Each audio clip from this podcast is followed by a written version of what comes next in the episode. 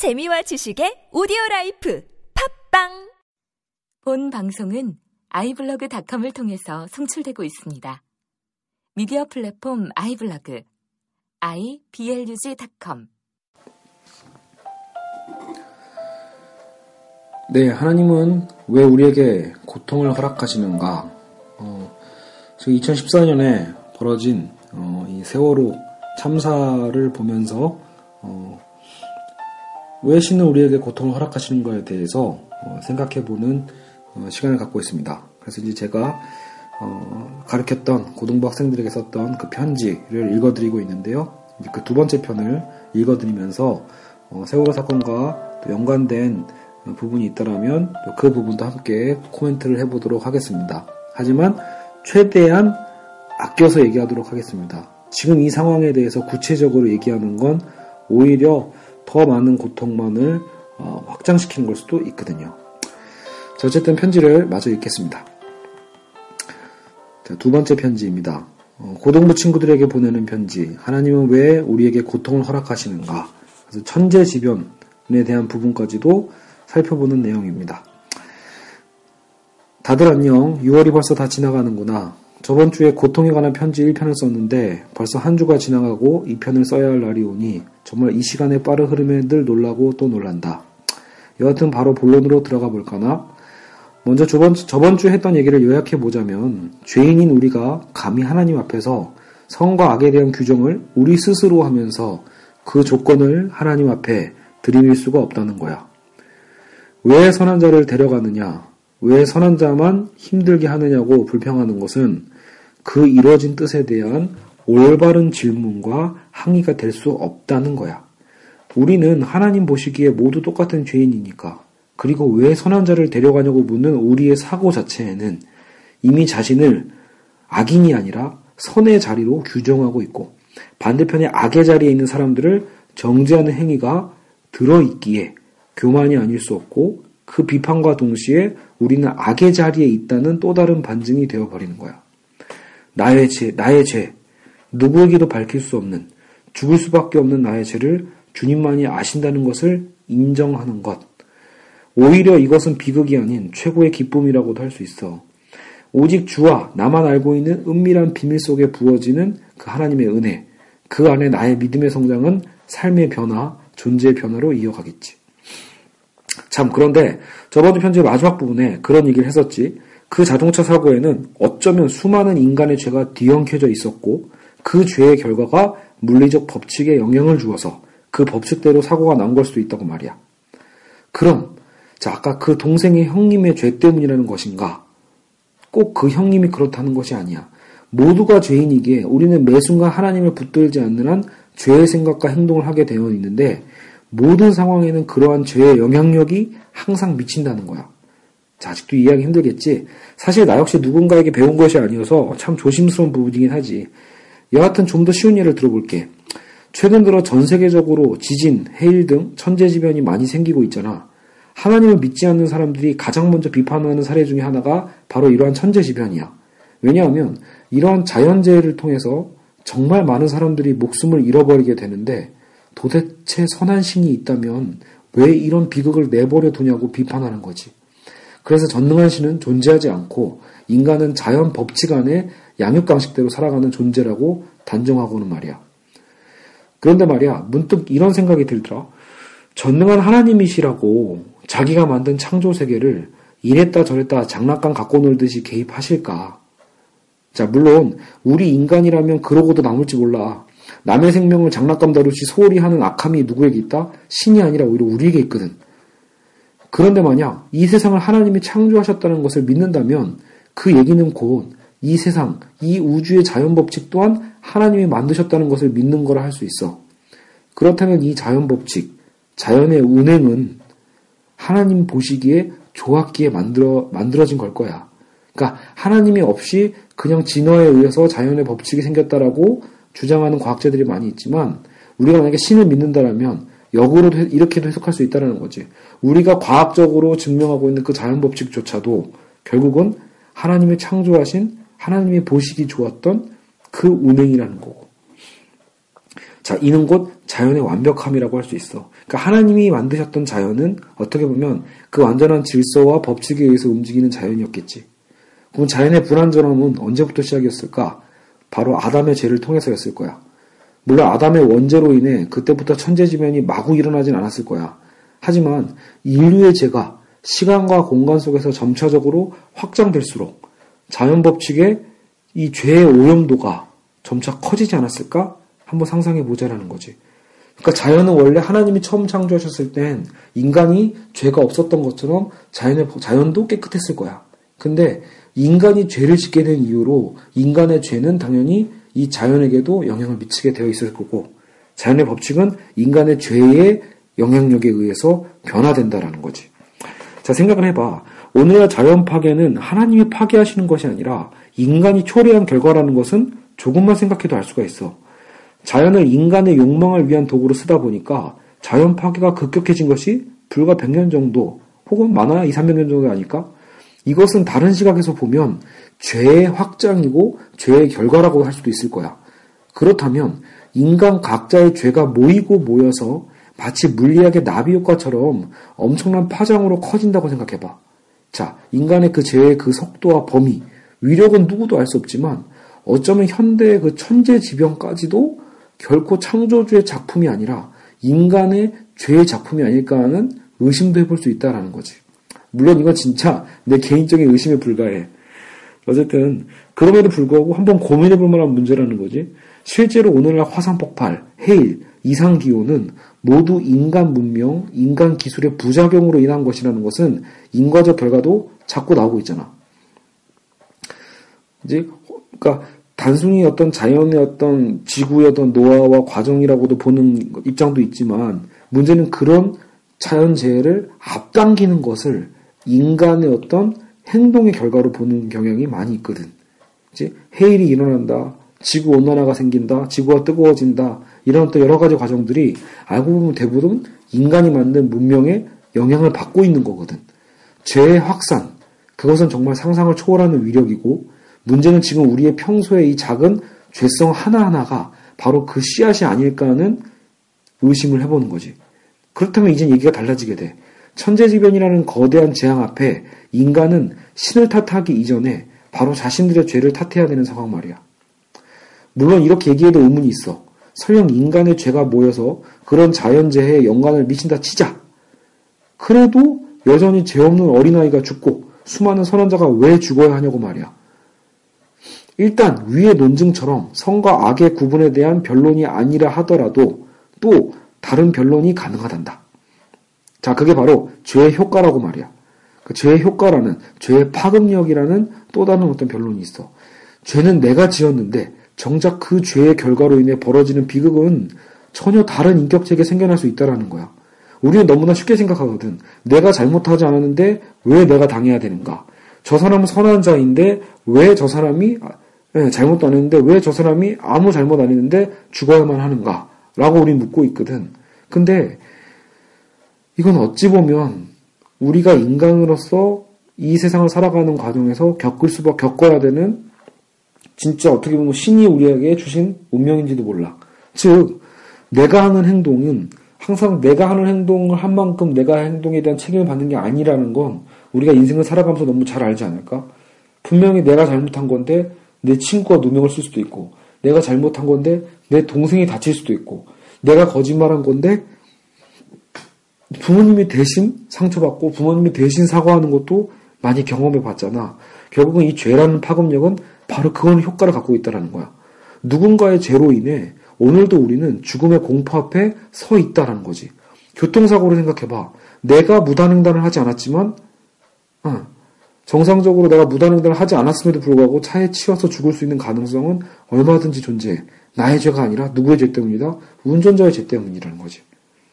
근데 이 결국은 그게 뭐다?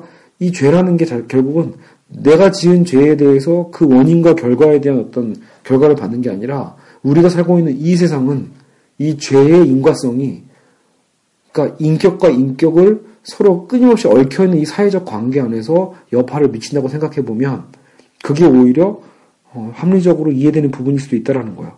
누군가의 죄로 인한 비극을 대부분 받기 싫어하고 당연히 피하고 싶지만, 그지?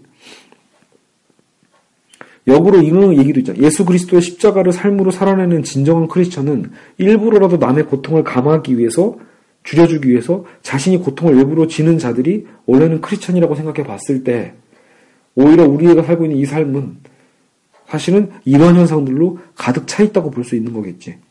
자, 그렇기 때문에 우리는 하나님 앞에 바로 서야 하는 게 아닐까. 우리의 신앙이 하나님 앞에 바로 서고, 내가 변화될 때, 내가 은혜의 영향력을 보여줄 때, 죄가, 죄의 파급력보다 더한 은혜의 파급력이 더 커지는 게 아닐까. 하나님은 우리에게 그러한 자녀가 되길 원하시는 것이 아닐까. 당장 하나님이 인간의 죄로 인해 벌어지는 천재지변, 그 밖에 건물 붕괴 등의 사건 속에 직접 개입하는 것은 결코 문제 해결이 될 수가 없는 거야. 이는 대려 하나님 스스로 자신이 창조한 자연법칙을 스스로 어기고 개입해서 질서를 파괴하는 결과로 보여질 수도 있거든. 잘 생각해보면 하나님이 혹은 예수님이 성경 속에 보여준 기적들은 거의 자연법칙을 어기는 것이 아님을 알 수 있어. 뭐 이 부분은 차후에 다시 다뤄볼 문제겠지만, 자, 다시 한번 정리를 해보자고.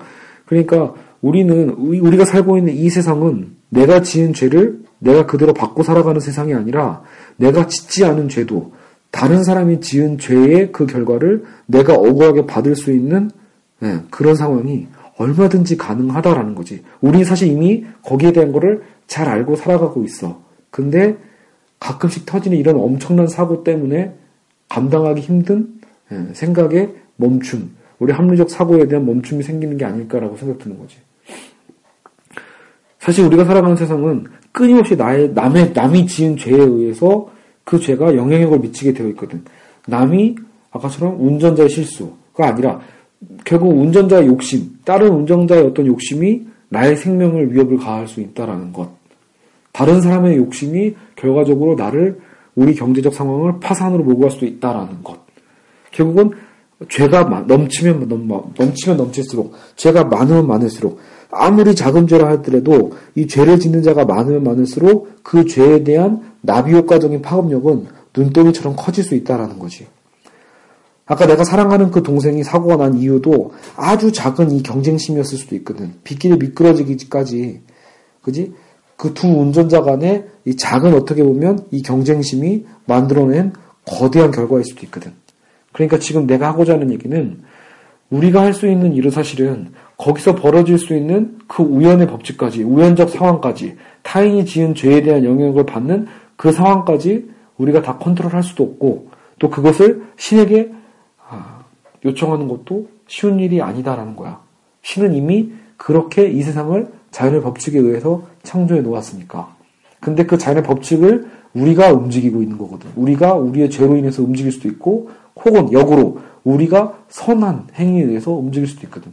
그러니까 우리가 이 세상을, 우리 크리스천에게 주어져 있는 이 삶이라는 건 어떻게 보면 그런 억울한 죄, 억울한 현상을 최대한 없앨 수 있는 방법은 우리 누구에게 달려있냐면, 그러니까 신이 우리에게 바라는 건 그걸 거라는 거지. 신이 직접 개입해서 슈퍼맨처럼 그 억울한 사람을 구해주는 게 아니라, 슈퍼맨이 존재하면 결국은 그만큼 자연의 법칙은 어그러지는 걸 수도 있거든. 그러니까 우리 인간이 할 수 있는 것, 신이 우리에게 바라고 있는 건 사실은 바로 그 부분이라는 거야.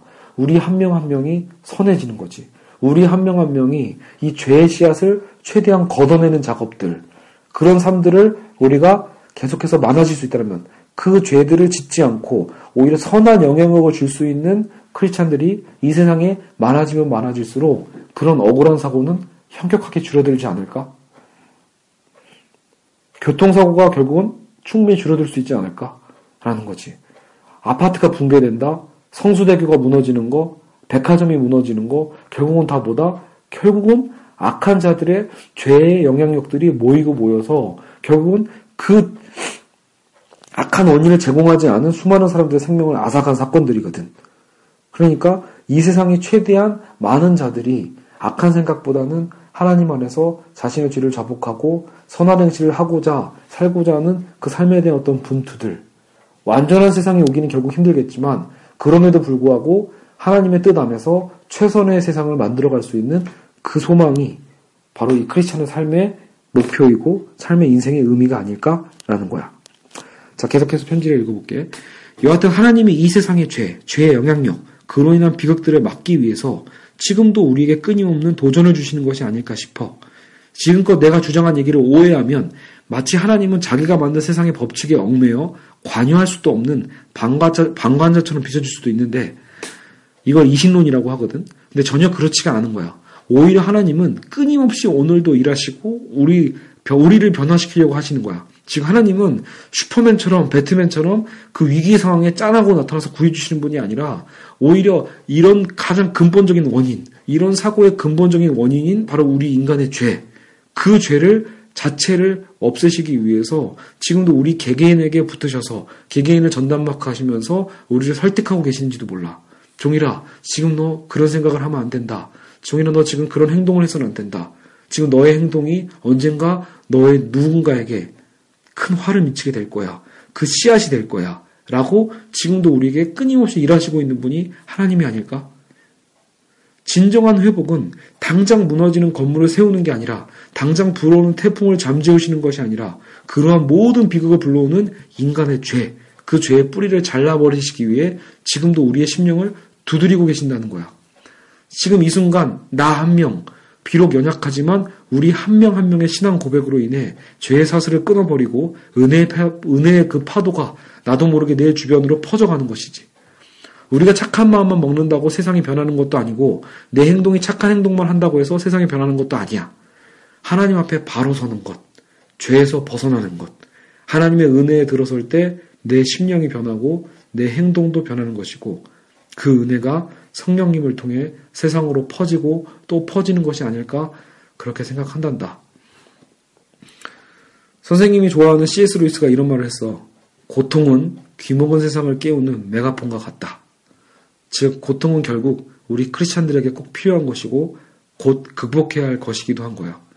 지금 당장은 우리는 이 고통, 누군가의 죄로 인해서, 근데 그 누군가의 죄에 나도 곧 포함되어 있겠지. 그 누군가의 죄로 인해서 우리는 지금도 이렇게 고통을 당하고 고통을 목도하고 뭔가 신을 원망하고 살아갈지 모르겠지만 사실 우리는 이 고통들에 대한 이 시행착오들일 수 있겠지. 이 고통들을 통해서, 이 고통의 경험들을 통해서 우리는 이 고통에 대한 극복에 대한 가능성을 보게 되고 우리의 악함을 걷어내기 위한 시작점이 된다라고 볼 수도 있어. 아차, 가장 중요한 얘기를 안 했네. 지금 내가 한 이야기를 이해했다 해도 실제로 우리가 삶에서 겪어야 될 고통 그 자체는 훨씬 더 괴로울 거야. 나 역시 마찬가지지. 정말 사랑하는 사람을 잃어버렸을 때 지금 선생님이 했던 그 모든 내용들은 하얀 종이처럼 사라지고 하나님에 대한 원망으로 넘쳐날지도 몰라. 그게 현실이고 그게 인간이니까. 그래서 감당하기 힘들 정도의 고통이 우리를 짓누를 테니까 말이야. 그러나 이것만큼은 기억하자고. 하나님은 신실하시다. 지금 우리는 결코 그분의 모든 뜻을 알 수 없으며 오직 주 앞에 서는 날 알게 될 것을 기약하며 그 신실하심을 신실하심만을 의지하자고 말이야. 설령 위에 내가 예상한 모든 변론이 다 헛것이 되더라도 상관없단다. 오직 주의 신실함만이 남아 살아남을 수 있다라면 그 신실함을 믿는 성도들이 있다는 것이고 그것은 곧 예수 그리스도를 통한 승리의 쟁취를 선포하는 날이 이미 주어졌다는 것을 깨닫는다는 것일 테니까 말이야. 아, 정말 어려운 얘기를 한 것 같다. 미안해. 그렇지만 조금이나마 너희가 하나님의 신실하심을 알아가는데 도움이 되었으면 좋겠구나. 네, 여러분, 이렇게 편지의 내용을 마치고 있습니다. 어, 사실은 어, 여러분, 그러니까 제가 지금 이 편지를 쓴 내용들이 잘 전달이 됐는지 모르겠네요. 지금 세월호 사건을 생각해보면 사실 지금 제가 쓴 편지보다 오히려 더 어, 이해 측면에서는 더 쉬워질지도 모르겠습니다.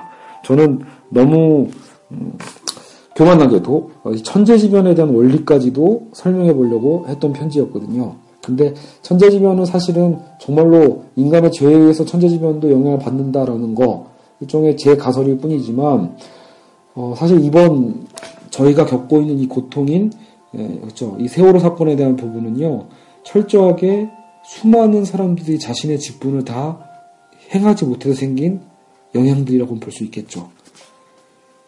고등학생 아이들은 그 안에서 잘못을 한 게 없지만, 그렇죠. 무고하지만, 근데 그 죄의 선박을 운영했던 회사, 그리고 선언들, 그리고 정부의 대응들, 이 모든 것들이 그 미숙함들, 자신의 자리를 지키지 못한 것들이 하나하나 모여서 이 엄청난 참사를 일으켰다고 볼 수 있습니다. 어, 대응만 빨랐더라도 어, 더 많은 사람들을 구할 수도 있을 것이고, 심지어는 모두를 구할 수도 있어서 오히려 다 행복하게 마무리할 수도 있는 그런 어, 사건이 되었을지도 모릅니다.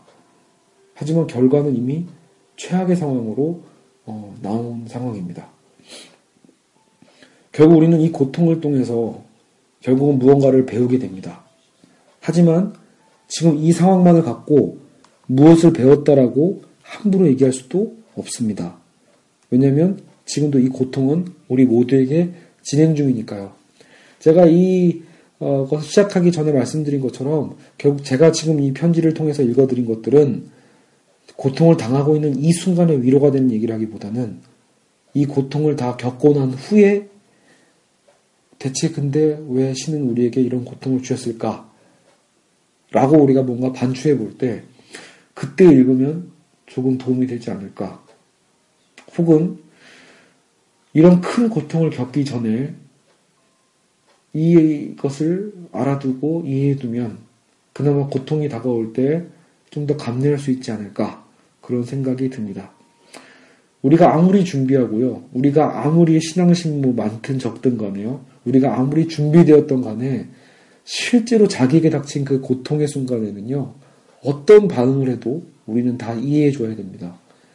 항상 고통은 신의 뜻이고 감사해야 돼 라고 하는 성직자가 있다고 생각해 봅시다. 근데 그 성직자분이 정작 본인의 가족이나 누가 이렇게 억울한 사고를 해서 죽음을 겪게 되고 그, 그것을 직면하게 되었을 때 설령 그 성직자가 하나님을 저주하고 원망한다 하더라도 우리는 이해해줘야 합니다.